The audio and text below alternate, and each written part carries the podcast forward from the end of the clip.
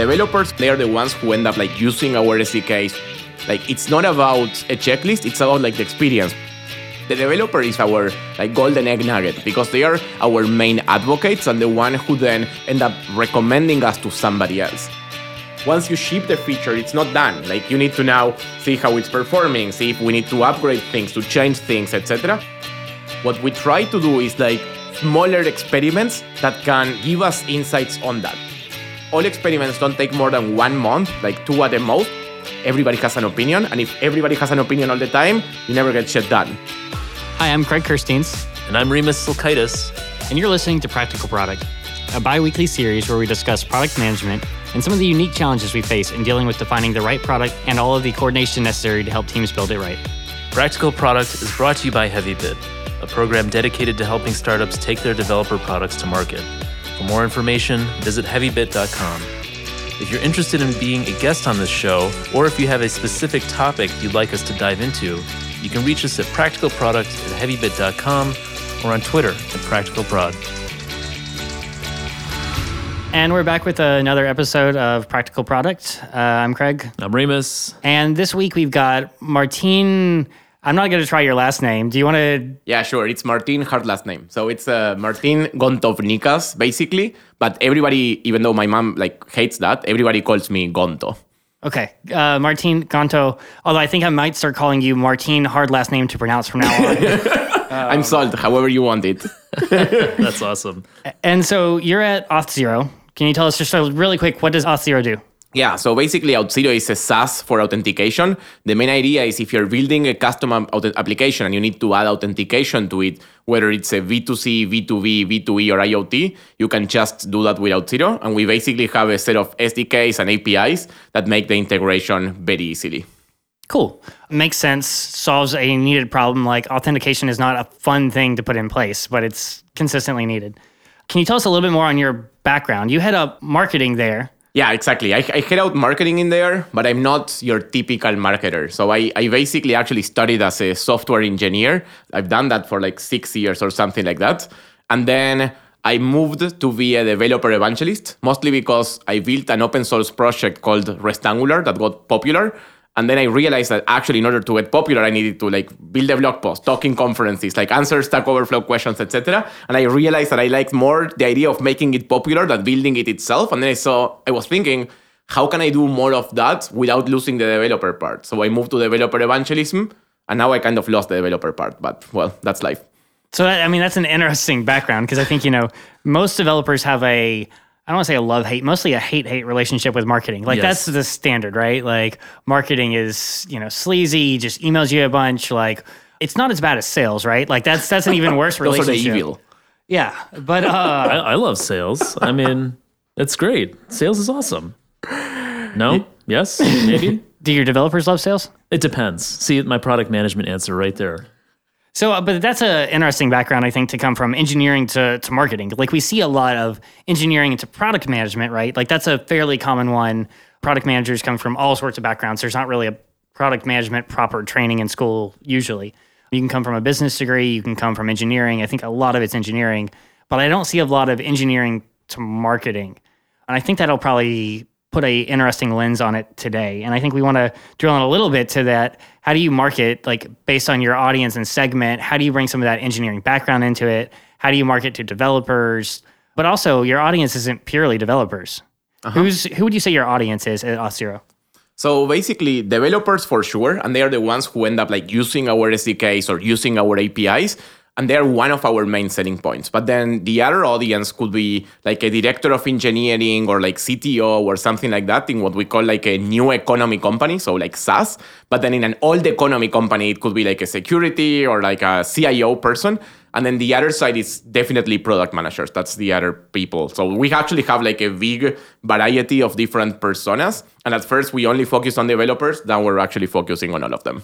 So you mentioned personas. Developing those personas, did you do that in concert with your product management team? I actually, I guess I should actually just back up and ask: Does Auth0 actually have a product management team? We do, but the product management team actually started like a little bit later on. They started, I would say, like one year and a half, because before both our co-founders were in the identity business, so we, they were sort of acting as product managers. But now we actually built it ourselves. It was mostly like the marketing team, but now we're actually working together on the personas from the product management side to understand like how each of the things that we're doing can help them out. But the mm-hmm. ones who built it was us. All right. So marketing developed to personas. Is is product like push back on that at all?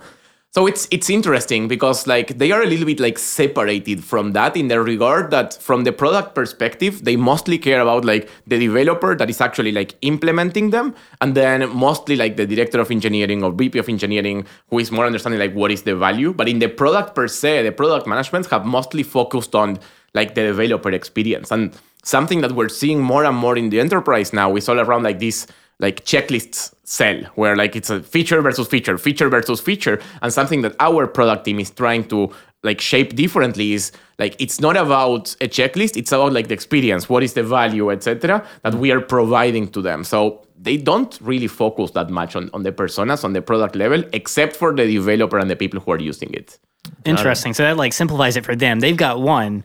Yes. You still have a bunch that you care about though. Yes. Can you tell me how that changes like your focus, what you spend time on? Like because they care about the developer, do you care about that less? Or you still have to care about it equally? like we care about all of them, but the developer is our like golden egg nugget, as we call them, or something like that, because they are our main advocates and the one who then end up recommending us to somebody else. So then something that we did is we actually went backwards. And saw like all of the deals that we won that started from a developer what other like people were involved how what were they interested and that's one of the things that we did. And then the other part is that i'm like a big big big fan of like interviews and surveys and qualitative like stuff. So something that we also do a lot for the other personas to develop was was for example a linkedin campaign where from our target accounts we were just offering like a $50 gift card for people in exchange for half an hour with me. And i was asking them about like how do you learn on different things? What things do you care about? What how do you search for technologies? What are your habits? What do you do during the day? So that's partly what we ended up doing to build the different personas. But yeah all of them are, are a big focus for us. I think that's a huge tip right in there. For a lot of people, they wait till they have the customer and then they come back and do the interviews afterwards. Like you've been building a product for years, you land, you know, one customer, then five, then 10. If you're a high value, you know, product and you wait till you have 10 and you start doing customer interviews with the ones that are around, like you can know your target audience and hey, like for a, you know, 50, $100 gift card, they'll give you some of their time and you can learn the exact same things without waiting that one to two years before you get those first few customers. So we talked about personas a little bit, and I want to pull the conversation up a little higher and ask, what do you think of as a healthy relationship between marketing and product management, and what what's the most ideal scenario in your mind? That's a very good, very good question. And from us, we have like two different interactions with products. From one side, we have like the product marketing team, which handles like the go-to market and sometimes like moving from explaining like a feature to what is the value. And the product marketing team also helps a lot with like research. So we do like research on like analysts and research like on the web on what our customers are saying. And then based off of those, we send insights to product to see if we can build features or do things. And then at, at the end of the spectrum, it's like, okay, like what is a big feature? How do we do the launch? What is the PR? What is this, etc. And then the mm-hmm. other team that works very, very closely with product is the growth team. I know that growth team sometimes is in product, sometimes it's in marketing. They are like in different places. In our case, they are in marketing and they work very closely with them because of two things. Like, first of all, the growth team is like very metrics oriented. So they are like the keeper of the metrics. So any feature that we are gonna ship, they're the ones who take care of like measuring the feature. And then if we see that something is wrong after it was shipped, like nobody's using it or people are using it but getting stuck or something, like we the growth team push on the product on like, hey, like what's going on and how can we fix this? So it's like the post feature ship. And then the other thing that we work very closely with is the growth team is the owner of the new user experience. So the onboarding, retention, activation, etc. So we have worked mostly on the UX part of that, but that's something that we definitely collaborate with products on doing like uh, user testing and doing calls for like insights and those kind of things with people who got stuck and people who didn't. Curious how much of that was like timing because you mentioned like marketing kind of came first as a proper function, right? Like the founders were there and doing product management, sort of, right? It's very different when you bring in a full time product manager and build out that unit. And I've seen a lot of kind of growing pains and challenges when that first happens. But marketing was there. It was doing a lot of these things. You had the growth team embedded in marketing. Was that a nature of timing, or would you say it's very explicit that it's embedded with marketing for you all for some reason? It's actually been like an interesting ride. So I think it started with growth, mostly because I've been talking about it a lot. Like I was always pushing on the executive team on like, hey, we need to focus on the retention because it's about like generating habit, it's about like people using the product. And because I was passionate about it, it started there. But then like we had a lot of like back and forth with product on understanding like how does the growth team help and how does it work? And like at first we thought that for example the growth team was only going to be like a consultant to product and that's it. But then something that happened is that we were a consultant to product, but then like the engineers were working on innovation and they didn't have time to work on like onboarding. And we mm. thought it was important. So then i ended up hiring my own growth engineering team to actually build up like work on those but at the same time, the growth team does act as a consultant to product. But product is starting to do more like jobs to be done style interview. So we're like sending some of those things. So I think that right now we're in this middle ground where we're starting to see like where and how we can operate together, what things that the growth team owns, what things that the product team owns, and how can we collaborate and work together. So talk to you in six months and you'll have it perfectly solved and you can come back and tell us how everyone should do it. of course. And in six months, I have another problem that then in six months. That's funny. I might ask this question. It might be a little contentious here for, for our product management folks, but yeah, I love your website. I'm, I'm looking at it right now. Gonto, G-O-N.to. If, if anyone listening wants to go check it out.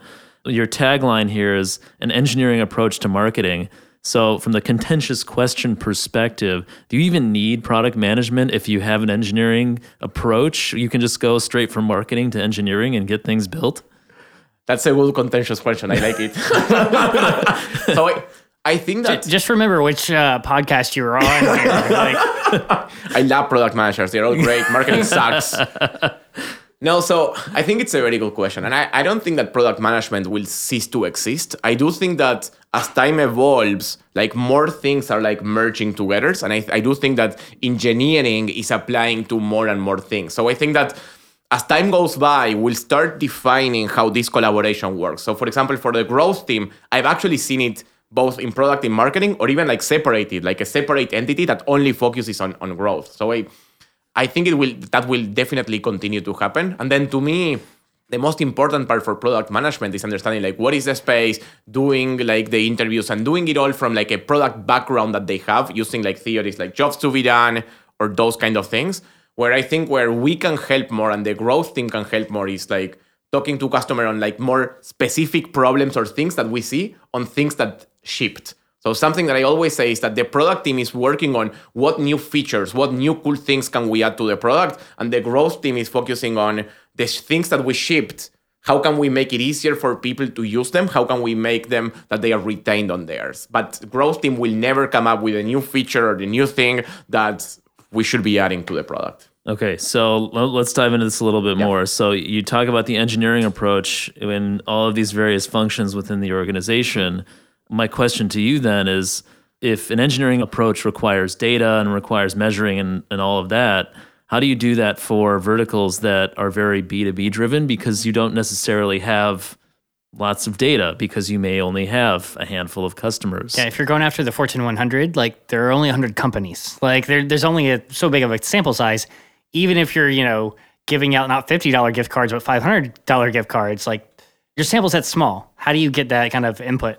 I think that in those cases it's really hard. And some of the things that you can do is that I think that some of the things that apply sometimes to smaller companies might apply to them as well. Some, of course, won't. But something that we do, for example, in Auth0, we have a, a, lot of different trials, some from big companies, some from like smallers, but we try to focus on retention, activation, what are the insights in all of them, and then try to cross apply between those. Having said that, I do agree with you that with a small sample set is like very hard to drive conclusions like causation from data, but I do think you can start to draw correlations. And then once you draw a correlation, you can start like doing experiments. So something that happens to us is that when we have a, lot of data, that's it. Like we know what to do. When we have very small, it's around correlation. So then we try to do continual experiments to just start like moving the needle little by little.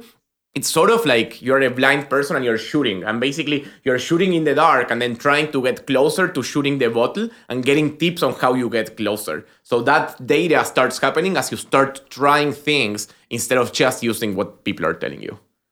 I like that analogy a lot. Yeah, it makes a lot of sense. I'm curious, do you have any like tips from this? Because it sounds like you've thought about this for a while. Like someone's new to it.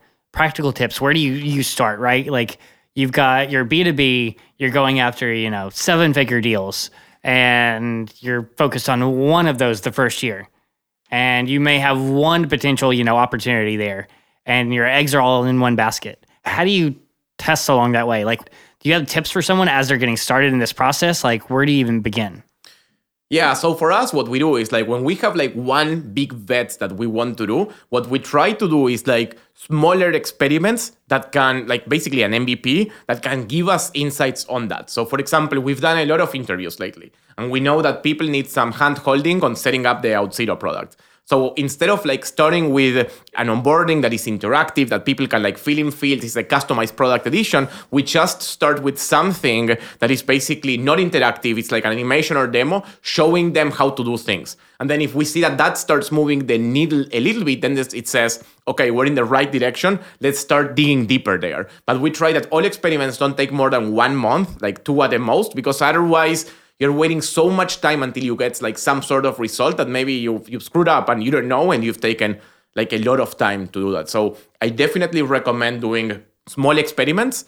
And then we use like the Bayesian A-B testing analysis, which at least if we you can see like a 5% difference or something like that is enough that we say, okay, like we're going in the right direction.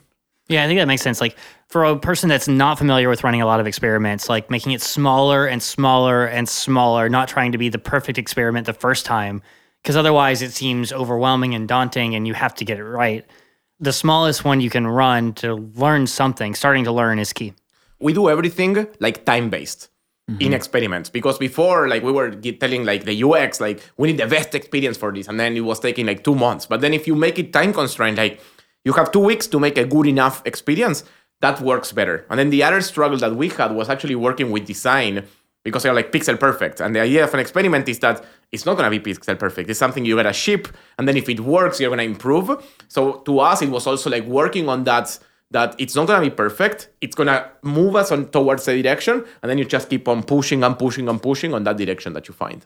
So uh, yeah, it sounds like shortening and having that time constrained experiment is good. Yes. Is your perfect time right now two weeks, or what is the the time frame, and why is it that time frame? So for UX in particular, we do it two weeks so that we actually have time to do exploration, and it's not just one week. But if it takes like three weeks or one month in our experience, it's like we started to have like a lot of conversations and getting deeper and a lot of opinions from everybody, and then it took forever. The other thing that definitely helped us on that was having like a RACI model, like the responsible, accountable, consulting, like informed. Because being a remote company, everybody has an opinion, and if everybody has an opinion all the time, you never get shit done. So it's around we get opinions, but that, like you're making the decision, and at some point we're making that because otherwise the experiment is never gonna end. If you haven't told from this conversation, we're both very much data people, so we're driving into this fact and trying to understand the parameters around this. I want to shift the conversation just a little bit and talk about more strategic situations. Well, the question I want to pose is uh, how do you extract a business value from anything that you're doing while not alienating developers? And this is a situation that you know we deal with at GitHub day in and day out because we really love and foster our open source communities because you know they're special and we want to see those communities thrive. But in the same token, we also do have our enterprise business. How do you balance the two from your perspective? I don't have an answer yet. Like that's something that we're that's something that we're definitely working on and improving on all the time. And I think that being able to target both the developers and the enterprise is hard. And at first, I remember our first try was adding an enterprise page, and then we were like, but if we add an enterprise page, that means that we're not enterprise and we're trying to convince people that we're enterprise. So we removed it, for example. So it's like an ongoing iteration. And then, at least that for us, the two things that we've decided so far is that we should make the homepage like have appeal to both developer and enterprise. And something that we do is like the hero appeals to both, and then we have one section developer, one enterprise, one developer, one enterprise, one developer, one enterprise. And the idea of that is that people can self-select themselves on what section am I interested in and digging deeper. And we do the same with the header and the navigation, like mm-hmm. solutions section. I never expect a developer to go into a solution because they don't care. They will probably go to a product. They will never go, for example, in our case, to like Why Auth0 and see like the about and the press releases, but they will go to the documentation and blogs section. So what we try to do is without asking them who they are, showing them the different information that it's clear and they can self-select themselves on one area or the other depending on what they are interested on. So has uh, if i may ask how has that transition been? So I, I, assume that you started in one place maybe just appealing to developers and now have gone to this approach. Have you noticed like considerable self-selecting or more traffic or whatnot? I'm not sure the metrics that you're using to judge success but. yeah we're, we're so it's actually interesting. So we don't have like that many more like traffic to the enterprise pages. We actually have a lot more to the developers ones. What we have seen is that people that go through enterprise pages like the solutions are more likely to submit like a talk to sales. They mm-hmm. are more likely to send the form field. So then what we did is like we went back in time, we rewrote blog posts, we rewrote a lot of content so I did links there. But the reality is that the enterprise content has helped us mostly for two things. One is optics. Like people get to the site, they go to solutions, they see retail or they see application modernization, they say, oh, these guys focus on what I do. So that's definitely something that has helped us. There's not a particular metric for that, but our sales teams tells us about that all the time. And then the other part is that for our outbound campaigns, when we send emails or a direct mail or a call or whatever, we mention all of them and then we track and they are very useful for those outbound conversation maybe not as much for as for inbound but even when we were talking to our more enterprise persona like a product manager but from an old economy company or maybe a C level, they really didn't go to the website that much. So it wasn't that important for that, but it was important for when we went sending it outbound because then they were clicking in there. Cool. So that makes a, a lot of sense on the, like the website, kind of having content for both. It actually reminds me of one thing that Twilio did that was super, super clear. And I, I forget exactly what it was. It's not on their website anymore, but I loved it at the time. I forget which direction they went, but they basically said, Are you a developer? Click here. Or are you not a developer? Like, don't do engineering? Go here, like self identify. And people seem to do that very freely, very willingly. You don't think that's too jarring by straight up asking right up front and saying, Are you either? Maybe I'm both. That's what I, we thought. Like, we didn't put that because of that. And we had the technical and non technical. And we were having people like a VP of engineering saying, Am I technical or non technical? Because I know how to code, but I don't code. But at that level, like all of the VP of engineering I've talked to, like they don't get alienated by either side. Like in that role, you're experienced with both, right? You talk about ROI, you talk about, you know, how do I not have my engineers do certain things? How do I outsource certain things? Like I, I have this conversation regularly with VP of engineering said like, man, I used to code. I don't anymore. I love, you know, this blog post that was on this engineering thing but the meetings I'm in, the conversations I'm having are completely different. So it doesn't actually alienate that person, but the person that does get scared away saying this isn't the product for me knows where to go and self identify. Okay, fair enough. So I want to ask a question about the developer sign up pages, right? Can you give me some context as to like what that work was like initially and kind of how you transitioned to where you are today? Yeah, so for us what was interesting is that approximately like 3 years ago or something like that, we were kind of like flat on signups and actually, by using this like engineering approach, we started to run like small experiments to start acquiring more users. So I remember that at first we said, let's write more blog posts about Auth0 and like what cool things you can do. And then we ran the experiments like three weeks. We wrote like six blog posts and then we wanted to see the results. And when we saw the results, we saw that we had more page views, but we didn't have more signups. So when we dig deeper, we saw that the page was were from people that were already using Auth0 and they wanted to learn more. So we said, like this strategy doesn't work. Let's try another thing. So you killed doing any sort of content going forward right? No. So we, we basically killed all of the content that was around Auth0 and we started to say can we do like greenfield content? So can we write for example how to do authentication with react but without Auth0 in general how you can do it? And then a small aside you don't want to do this you can use Auth0.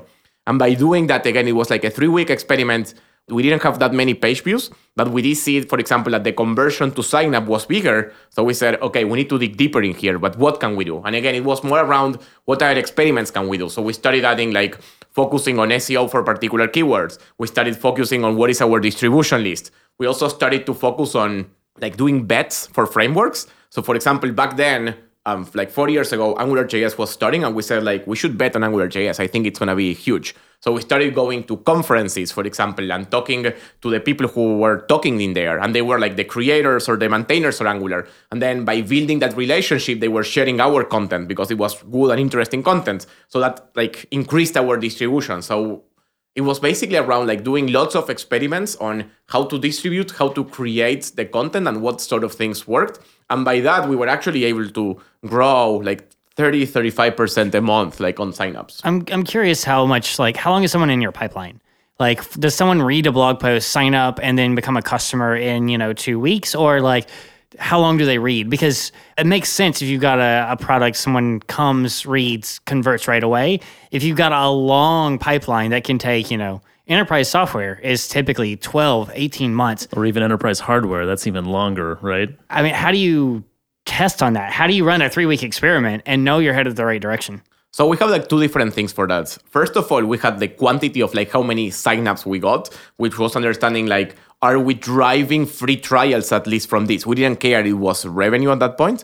And then what we tested out is we have like a metric for quality sign up which is like in 20 days, we can know whether that person is going to be retained or not. I don't care if they are free, paid, or whatever, but they are retained in the platform. So then we can also measure with that if it's a quality sign up. And then by using those two measurements, we can know if it's worth to continue digging down in there or not. The other proxy that we use is how many people click on talk to sales. Like we don't care if eventually it's going to become an S- SQO, an opportunity, but we know that there's like 80% of those will. So we know that if we drive more of those, we're going to have more SQOs. So for us, it's around what are the proxy metrics that are going to tell us that in the future it's going to be an SQO or we're going to close that deal. You want to dispel that terminology for like the fresh PMs or people that are just getting into it or fresh marketing people? Yes, sorry. So SQO is a sales qualified opportunity. The main idea is that it's an opportunity that has BANT. So they have the budget, the authority, the timing, and the need. But like getting to an opportunity sometimes as you were saying takes like one two months and then we take what two or three months to close it so if we can find and we actually did like analysis basically like with like random forest and prediction analysis to understand what things predict an SQO or predict that we're going to close a deal and then we use those as proxy metrics for any A/B testing or any experiment that we run. So does that information actually get back to the product management team so when they think about product that they're building that they can push on these levers as well? So to be honest, not before, um, but now we do. So we actually started not like long ago. I would say like two, three months ago. We have an ongoing meetings with the growth team, the product and UX team, like all together, where we share the insights, the things we've seen, mm-hmm. the user tests, what are the metrics, etc. And as I was telling you before, like we also have this like meeting every two weeks where growth says these are the metrics that are doing well these are the products that are not doing well now. How can we improve on this and like what things did we see? So we're starting to close the loop in there but to be honest we didn't do a good job of that before. So so yeah I'm, I'm really curious that you didn't do a good job before. So we talk a lot about like things that are working well. What did you do that, that works? What's good tips? But what were the problems you noticed by not doing that before? So others can say you know if they have this problem if they see this in their organization maybe this is a thing that would fix it so one of the hardest problems was getting buy-in for the growth team. It's like we are the product managers. Like, why are we getting help from like growth people that is outside? The same for UX. And something that was tipping us about this is that we were a lot of times like reinventing the wheel or we're looking for data that we already had because the teams weren't communicating that well between each other. So those were some of like the early alarms of like we're doing the same thing twice we're trying to find data that we already have or we're getting like some sort of like territorial on some things so those things don't make sense. So that's when we started saying like growth and product and ux the three teams need to be working much closely together and we need to be setting up like something. At the same time for example i was telling you before like growth the idea was that they were going to do experiments and then product was going to be implementing them. But then they never got prioritized by product. So we said okay we're going to build our own engineering team for that But wait, how can we send that information then to product as well? So we ended up on something where we run the experiments, and then once we see one experiment runs well, we send it to product so that they fully implement it, paying more attention. Like they don't have this time constraint anymore. They can now fully implement it the way it is. And we also have these feedback loops once every two weeks where we get together with them and we share insights, which is something again we didn't do before. Great. I know we only got a few minutes left, and I, I want to make sure I get this question in. What can product management be doing better for you, for your groups, growth, developer marketing, all of that stuff? Like, what are the things that product management can be doing? So, from us, at least, like a few things. First of all, now we're starting to change that, but the go to market for everything was decided by us by marketing. So they were coming to us with a feature, and then we were thinking, okay, how can we spin the message on this for the landing page? How can we explain the value? How can we explain that in a blog post? And now we're making the switch so that that is done jointly by product management and product marketing together. Another thing that we've seen a lot is like, I call it like the product managers, and we're building like cool shit. They were shipping it, and then that's it. And then something that we definitely that's what we're working on and we need help more with them is like once you ship the feature, it's not done. Like you need to now see how it's performing, see if we need to upgrade things, to change things, etc. So it's around not like set and forget, but actually like continuing to focus and work on that. That's for sure. And then the other part that we are getting them more involved also is actually working with sales. So before we were the link between sales and product, and we were like the telephone in the middle, and messages were being lost. And so it was now, perfectly translated, no issue at all. exactly. So now we're working together, and like product is doing trainings, for example, for the sales team. They are like they have a process where we hear like features or things that are needed by sales, and that's something that we work together with them to close the loop, so that we're not the telephone in the middle. Yeah, I think that's something we talk about a lot. Is like a good PM interfaces with sales, with marketing, with engineering, yes. with essentially every area of the org. I think in your case, like marketing interfacing with every area of the org equally as valuable. That cross-functional collaboration really kind of increases the way you work, the trust level there, helps you build a better product, and is huge for not just product to do, but also for engineering to do, for marketing to do, to sales to do, et cetera and it's also I think about like trust. Like something that happens a lot with us is that sales requested for a feature, there was no process for that. So then they didn't know if it was checked, if it wasn't checked, what was going on in the middle, etc. So that's the other thing that we worked on is like creating processes where we have a process for launch, a process for like the sales team to request a feature from product, etc. And that starts giving you trust that okay, we understood it, we're gonna think about it, this is what we can do, this is what we can't do. Craig, you forgot the one other stakeholder as part of who you're supposed to be talking to. Don't forget about the external one, the customer. Come on. Mm, no, no, no. They just they just take the product, buy it. That's that's good. Then you then you don't have to support them. Problem solved. I like your style. I guess maybe. Customers number one always. Thanks, Ganto, for your time today. Really appreciate it. This is Rimas. This is Craig. And thanks for listening to Practical Product. That's all we have time for today you're interested in being a guest on the show, or if you have a PM topic you'd like us to dive into, you can reach us at practicalproduct at heavybit.com or on Twitter at practicalprod. To learn more about HeavyBit, visit heavybit.com. And while you're there, check out their library. It's packed with amazing talks on sales, marketing, product, and general management from founders of developer tools companies and other industry leaders.